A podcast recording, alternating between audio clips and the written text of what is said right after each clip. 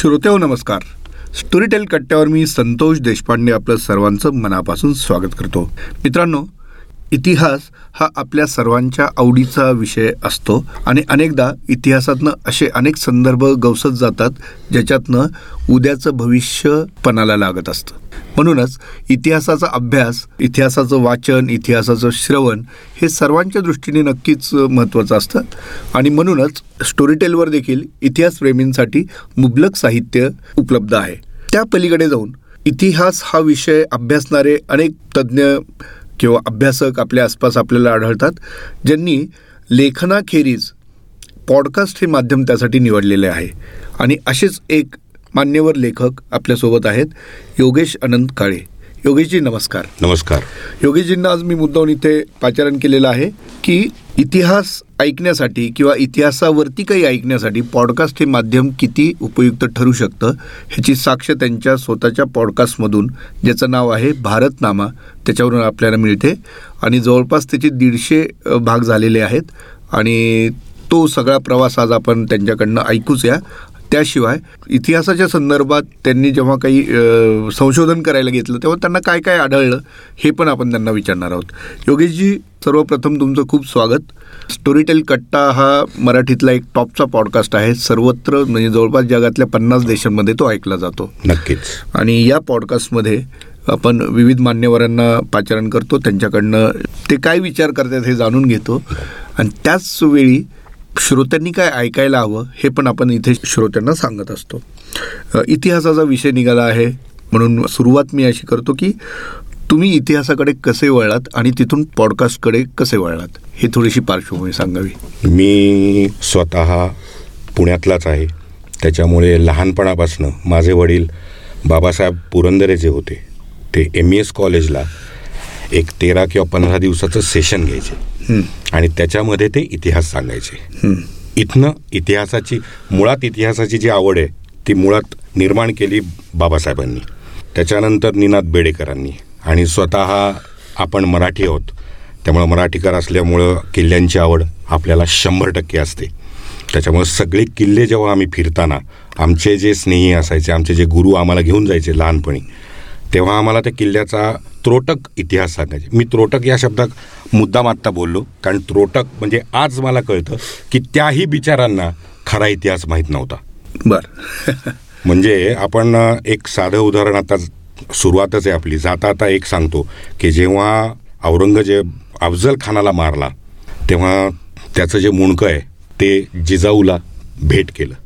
आता जिजाऊला भेट केलं आता त्याच्यामध्ये जिजाऊनी अफजल खानाकरता तेलबाती करता एक चॅनल ओपन करून दिला आणि आता जे काय आपण ती कबर बघतो औरंग अफजल खानाची.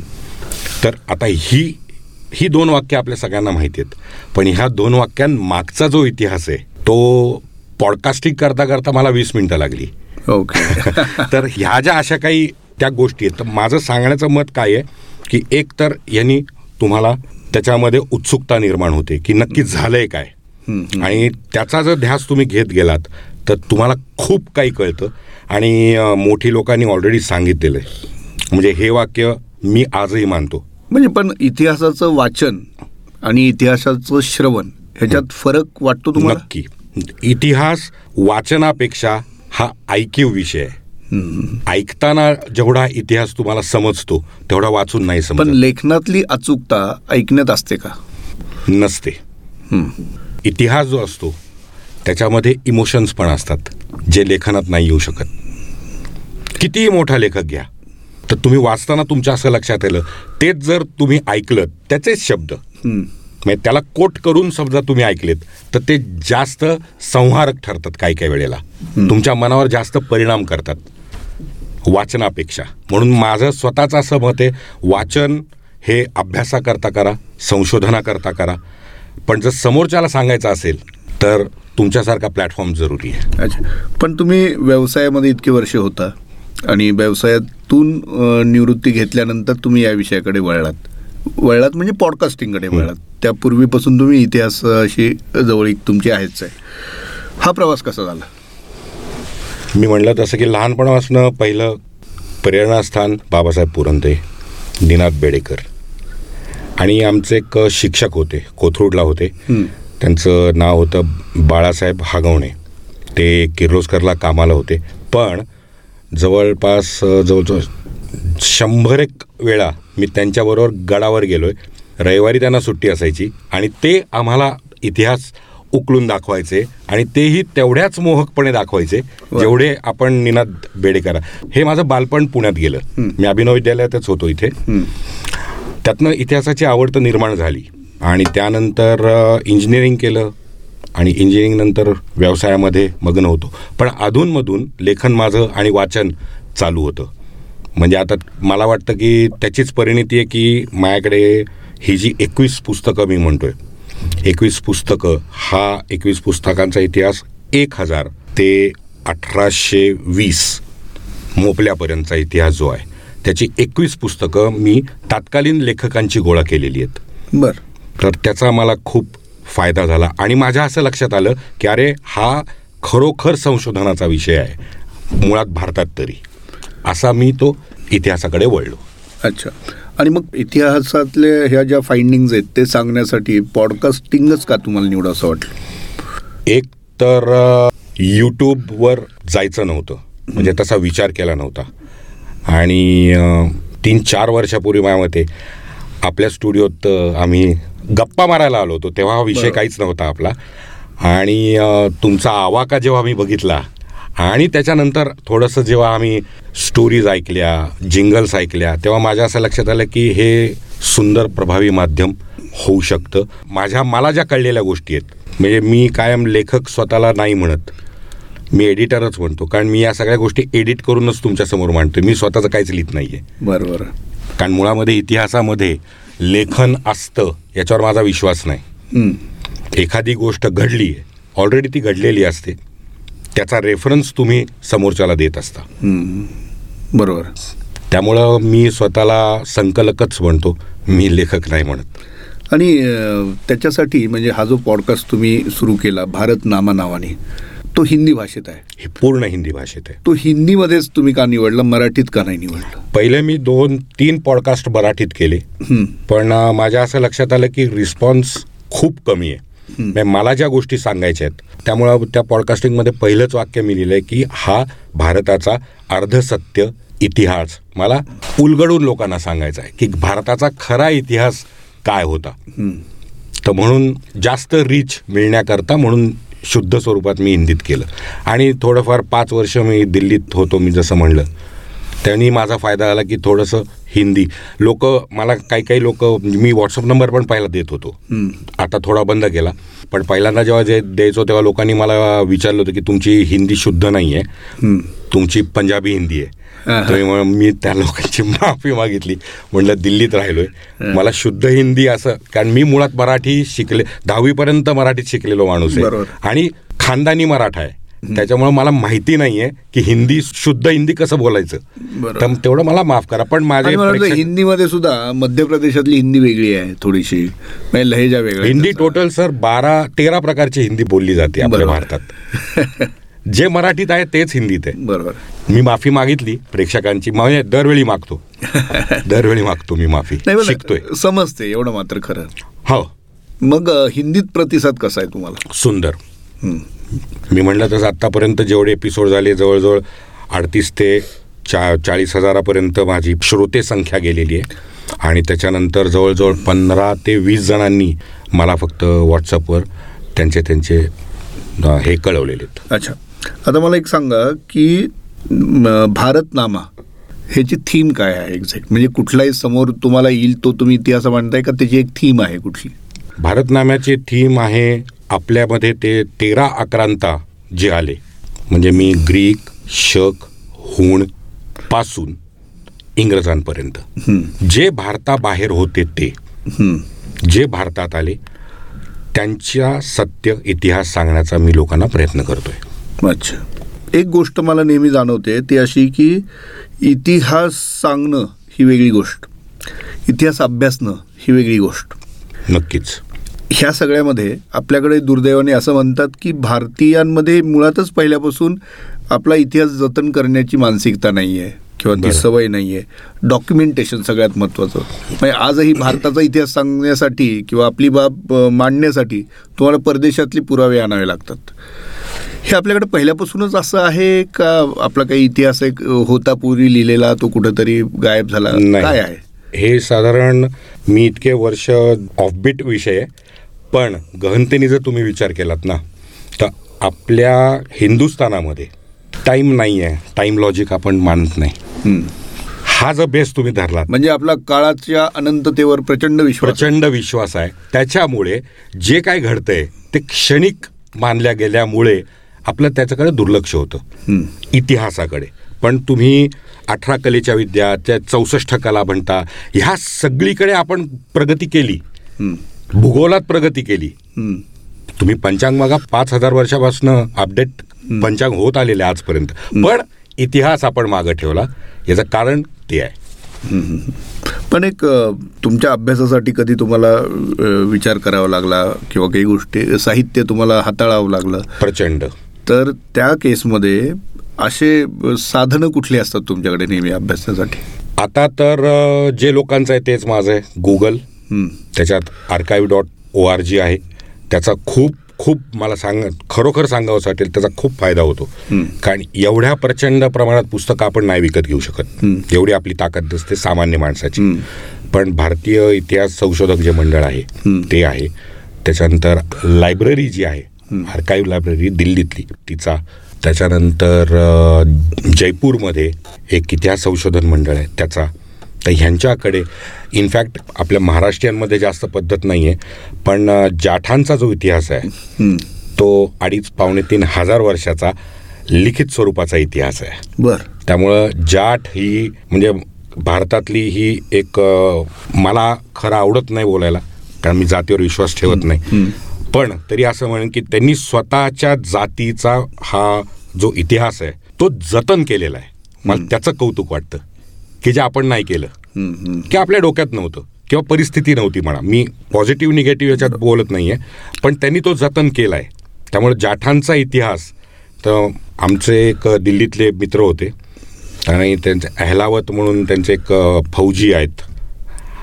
त्या अहलावत सरांचा खूप मोठा अभ्यास आहे. आणि त्यांनी खूप पुस्तकं लिहिली आहेत. तर त्यांना भेटण्याचा मला पानिपतमध्ये मी जेव्हा गेलो होतो तेव्हा मला मला मिळालं त्यांना भेटायची संधी मिळाली. आणि त्यांनी मला खूप मदत केली. वा. नाही आता तुम्ही पानिपतचा उल्लेख केला त्याच्यावरून मला एक असा प्रश्न विचारायचा आहे. म्हणजे दोन प्रश्न आहेत मुळात. एक म्हणजे पानिपत म्हणलं की मराठी माणसं इतिहासाचं परत नावच काढत नाहीत कुठेतरी. हो. म्हणजे हा इतका मोठा शॉक त्यांना बसलेला आजही आहे. आजही आहे. तरीसुद्धा पानिपतची लढाई हा विषय थोडाफार चर्चेला जातो इतिहासात त्याच्यातला शोधला जातो बोलला जातो. त्याच्यापूर्वी आपला इतिहास शिवाजी महाराजांपासून सुरू होतो संभाजी महाराजांपाशी थांबतो. ह्याच्या आधी नंतर पुढं मागं म्हणजे इतिहास हा सगळा भावनेला जोडला गेलाय का मराठी लोकांच्या? माझ्या मते आपण आपण अस्मितेशी जोडलेला विषय आहे. हां. अस्मितेशी मुद्दाम जोडला. काय आहे प्रत्येक समाजाला एक पुढे चाल करण्याकरता एक कोणतरी आदर्श लागतो. हं. ही आणि मी असं म्हणत नाही की हे फक्त भारतात आहे. मी ही मानवाची मूलभूत गरज मानतो. की ही गरज आहे. तुम्हाला तुमचं भविष्य घडवण्यासाठी कुठला तरी मार्ग पाहिजे. आता महाराष्ट्रामध्ये आपण पाचशेच्या मागे मग इसवी सन पाचशेच्या मागं महाराष्ट्राचा इतिहासच उपलब्ध नाही आहे कुणीच लिहिलेलं नाही आहे म्हणजे याचा अर्थ इथं फक्त जंगलं होती का? नव्हती. एक रेफरन्स जुना मिळतो तर त्याच्यामध्ये मला सांगायला आवडेल तुम्हाला की त्या रेफरन्समध्ये पंचायत हे नाव मिळतं. मग त्याच्यावर संशोधकांनी मोठ्या मोठ्या संशोधकांनी जो संशय केला त्यांनी असं सांगितलं की पंचायत हे मुळात चार वर्ण आणि जंगलात जंगलावर उपजीविका करणारे जे हिंदू होते त्यांचं एक प्रतिनिधित्व त्या गावात पाहिजे. तर त्या प्रत्येक वर्णाचा एक आणि हा पाचवा. असे गावात यायचे गावाच्या विकासावर चर्चा करायचे. तर ती पंचायत त्याला पंचायत म्हणतात. अच्छा म्हणजे तो शब्द तिथून हा. शब्द जवळजवळ साडेतीन हजार वर्षापूर्वी आपल्या भारतात उपलब्ध होता आणि त्यानुसार ते कारवाई करायचे. तर हे आपल्याला आता पंचायत हा शब्दाचा अर्थ आपल्याला उलगडत नाही. बरोबर. आपली आपली तिथं पंचायत होऊन जाते. क्या बात. नाही म्हणजे अस्मितेशी विषय आपण आपण जोडला आपण जोडला. त्यामुळे ही सगळी गल्लत हो होते. हो पण त्याचे परिणामही फार मोठे आपल्यालाच भोगावे लागलेत. भयानक परिणाम भोगायला लागले. प्रचंड परिणाम भोगायला लागले. म्हणजे इतिहासावर वर्तमान आणि वर्तमानामुळे भविष्य हा जो शब्द आहे तो सर्वार्थाने हे वाक्य दिलेलं आहे. आपण त्याची गहनता आपण लक्षात घेत नाही. म्हणजे इतिहास हा माणसं जोडण्याचं साधन न होता माणसं तोडण्याचं साधन बनू पाहतोय का काय अशी शंका येऊ लागते. नाही म्हणजे इतिहासाचा वापरच अशा पद्धतीने होऊ लागलेला आहे की कुठलाही अभ्यास न करता जे काही आपल्याला समोर येतं ते आपण रेफर करतो इतरांना. पण त्याच्या पुढचे मागचे काही संदर्भ नसतात. आणि फक्त त्या एक दोन वाक्यांवरून कुठलं तरी एक मतं बनवली जातात. तर विशेषतः समाज माध्यमातून हे मोठ्या प्रमाणात चालतं. ह्या सगळ्या परिस्थितीमध्ये मराठी समाज इतिहासाप्रती अति गंभीर आहे का अजिबात गंभीर नाही आहे? उदासीन आहे. म्हणजे आत्ता तर सध्या उदासीनता एवढी आहे की त्यांना महाराज सुद्धा स्वतःच्या वापरासाठी महाराजांचा ते वापर करतात. एवढी उदासीनता एवढी उदासीनता ऑलरेडी समाजात आहे. दुर्दैवाने मला म्हणायला लागतं. खूप मी याच्याविषयी खूप जणांशी बोललो आहे आणि मला कुठेही उत्साहवदर चित्र दिसत नाही आज.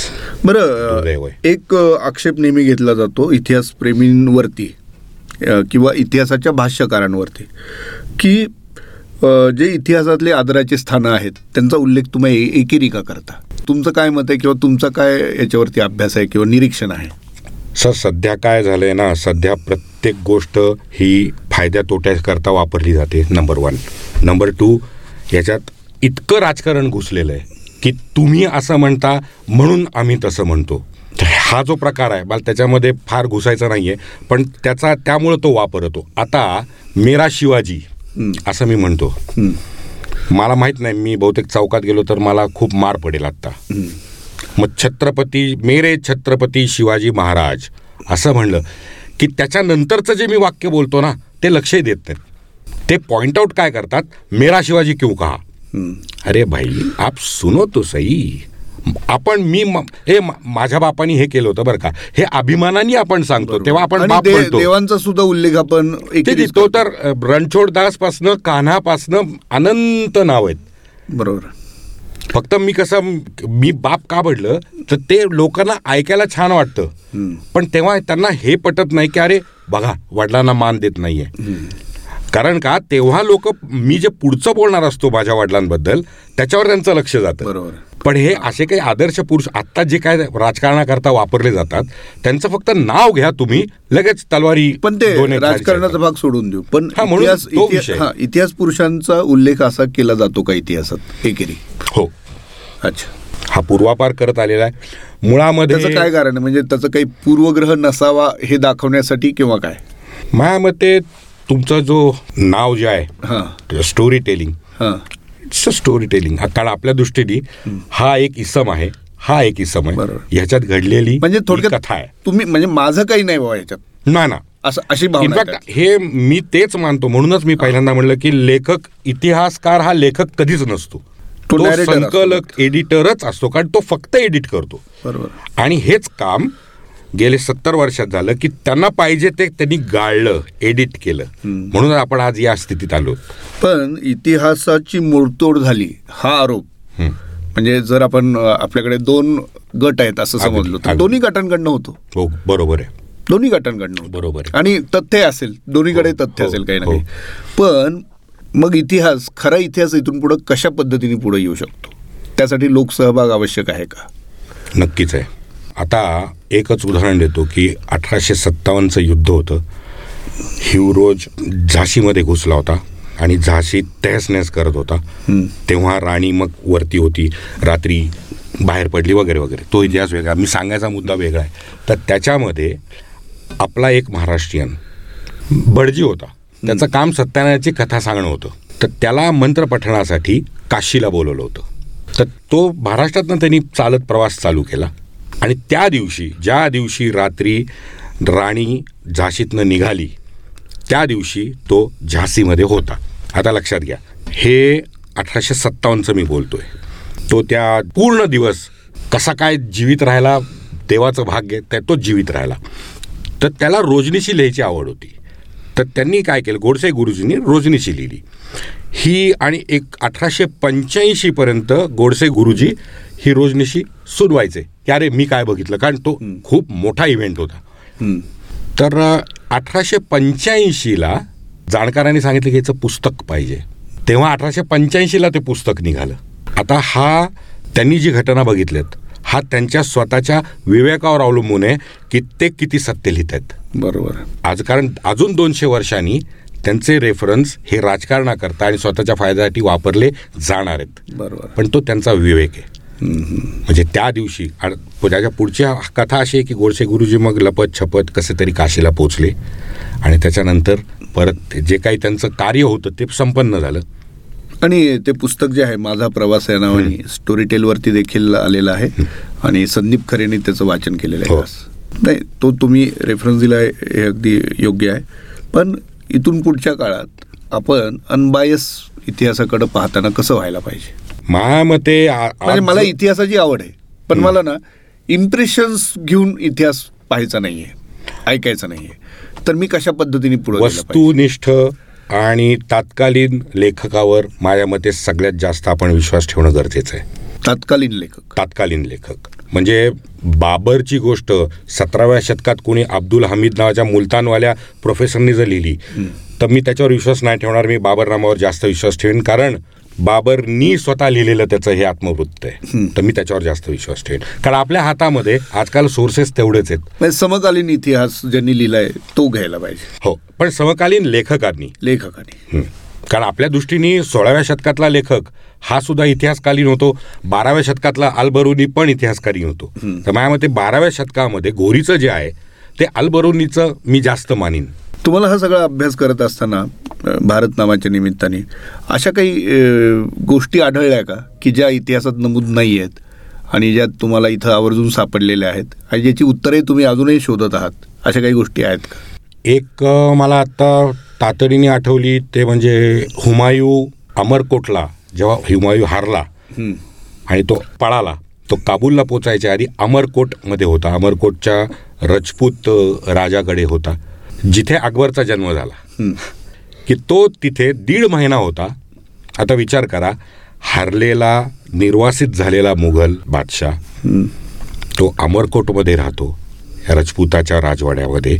आणि तो दीड महिना आयशो आरामात राहतो. म्हणजे त्यांची मानसिकता बघा मुघल लोकांची कशी होती. आणि हीच मानसिकता खूप ठिकाणी मला दिसली. आणि ही वेगळी वाटली मला. कारण आपण आपल्या इथले जे राजा राजवाडे बघितलेत. आपल्या इथे कशाला? मी शेरशाह सुरीचं घेतो. शेरशाह सुरी हा माणूस एकही दिवस त्यांनी सुट्टी घेतली नाही. कारण मुळात चारच वर्ष होता तो. पण त्यांनी एकही दिवस सुट्टी घेतली नाही. पण ह्यांना ऐशारामाची आणि नशेबाजीची जी सवय या लोकांना लागली आहे मुघलांना त्याचा हा परिणाम आहे की ते निर्वासित काळात सुद्धा दीड दीड महिना आयुष करू शकतात दुसऱ्याच्या पैशावर. आणि हे प्रकर्षाने मी आत्ता का बोलतोय तर तुम्ही कनेक्ट करा हे पाकिस्तानशी. हां. मुलतानपासनं मी खैबर पख्तूनका म्हणत नाहीये हां. मुलतानपासनं थट्टापर्यंत किंवा या बाजूला इराण बॉर्डरपर्यंत बलुचिस्तानपर्यंत घ्या. तरी बलुच थोडा हा जो मधला भाग आहे हा भाग पूर्ण आज चौदाशे वर्ष झाली हा भाग पूर्णत तसाच पारतंत्र्यात राहिला आहे आजही आहे. त्याचा हा परिणाम आहे. की आज त्या लोकांकडे भविष्यच नाही आहे हे दुर्दैवी गोष्ट आहे पण ही सत्य आहे. वा म्हणजे इतिहास आपल्या आजच्या वर्तमानाचं कुठंतरी मूळ आहे हे नक्कीच अ, ह्याच्यातनं हो, दिसून हो, येतो. म्हणून अ, भारतातला कुठलाही प्रांत पाहायचा असेल किंवा शेजारचे देश पाहायचे असतील किंवा इव्हन आता पाकिस्तान जर पाहायचं असेल तर त्याच्या सगळ्यांची मुळं कुठंतरी त्या इतिहासाशी जोडलेली आहेत असं तुम्हाला जाणवतं. नक्कीच नक्कीच. वा. इथून पुढच्या काळात तुम्ही आणखी काय विषय हाताळणार आहात? अठराशे सत्तावन्न. हा मूळ विषय कारण एक जगन्नाथ मिश्र म्हणून आहेत. अजून मी भेटलेलो नाही त्यांना. तर त्यांच्याकडे हस्तलिखित आहेत असं मला कळलंय.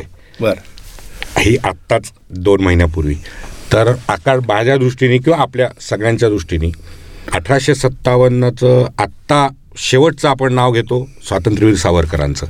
कारण त्यांच्या एवढा डीप अभ्यास करून लिहिलेला इतिहास. कारण त्यांनी स्वतः ब्रिटिश लायब्ररीमध्ये इंग्लंडमध्ये बसून पुस्तकं हाताळून त्यातलं. काढलेल्या घटना आहेत. त्याच्यामुळे आपल्या दृष्टीने तो आहे. तर हा ह्यांच्याकडे हस्तलिखित आहे. तर तुम्ही घेण्याचा सध्या प्रयत्न करतोय. ते झालं की अठराशे सत्तावन्नवर शंभर एपिसोड होतील. एवढा इतिहास माझ्याकडे होईल. वा. बरं एक शेवटी प्रश्न असा विचारतो. असं म्हणत असतात की इतिहास जो आहे ना जो त्या त्या काळातल्या साधन सामुग्री जी काही तुम्हाला मिळालेली आहे अभ्यासासाठी त्याच्यावरती लिहिलेला असतो त्याच्यावर बेस समजा उद्या आणखी काही नवीन गोष्टी मिळाल्या तर तुम्ही काल जे लिहिलेलं आहे ते बदलू शकता. नक्कीच बरोबर. तेवढं ओपन जसं इतिहासकारांनी असलं पाहिजे तितकंच इतिहास जाणून. घेणाऱ्यांनी पण असलं पाहिजे नक्कीच. असं म्हणतात. नक्कीच. त्यामुळे भविष्यात अशी कुठली गोष्ट असेल की ज्याच्यामुळे आपले हे जे आज जी परिस्थिती तयार झालेली आहे ती कदाचित सुधारायला मदत होईल. आयडियल कंडिशन काय असावी? याच्यामध्ये दोन भाग आहेत. एक शुद्ध इतिहास म्हणजे तुम्ही स्वतः साताऱ्याचे आहात. तर तुम्ही एखाद्या सातारा फलटण रोडवर अजूनही चार पाच ठिकाणी आपल्याला जुन्या जुन्या जुन्या जुन्या तुटलेल्या भिंती दिसतात. दिसतात. मी पण बघितल्यात पण त्याच्या मागचा इतिहास कुणालाच माहीत नाही आहे कारण त्याला आगापिछा काहीच नाही. कदाचित त्याच्यात मी संशोधन केलं. आणि खाली काही निघालं तर तो एक नवीन इतिहासाचं पान आपण उलगडू शकतो. बरोबर. हा एक भाग. याचा दुसरा भाग इमोशनल आणि प्रेरणादायी जो इतिहास आहे त्याच्याशी हा इमोशनशी जोडला जातो. कारण हा शेवटी आदर्शवाद वादाकडे आपण जेव्हा झुकतो तेव्हा मार्गक्रमण करून भविष्याकडे बघण्याची आपली नजर जी आहे ती पूर्ण वृत्ती बदलते असा माझा पूर्ण विश्वास आहे याच्यावर. आणि एक शेवटचा प्रश्न आटोपतं घेण्याआधी. तुम्हाला काय याच्यातनं आनंद मिळतो? हे सगळ्या ज्या गोष्टी करताय तुम्ही असं कुठली गोष्ट तुम्हाला नेहमी प्रत्येक एपिसोड गणित वाटते की येस आय डिड इट एक मला आत्ता सध्या आनंद वाटतोय की माया लोकांना त्यांच्याकडे असलेला पण त्यांनी दुर्लक्षित केलेला इतिहास मला सांगण्यात सुख वाटतंय. वा तर मित्रांनो हे होते योगेश काळे आणि त्यांचे पॉडकास्ट लवकरच आपण स्टोरी टेलवर देखील ऐकणार आहोत. भारतनामा या नावाने. आणि मी त्यांना आपल्या सर्वांच्या साक्षीने अशीही विनंती करणार आहे की त्यांनी इथून पुढं जरा मराठीकडे पण लक्ष द्यावं. आणि मराठीत देखील ते पॉडकास्ट आणावेत. हो नक्कीच. येस तर हा होता स्टोरीटेल कट्टा. पुन्हा भेटूया पुढच्या आठवड्यात. धन्यवाद.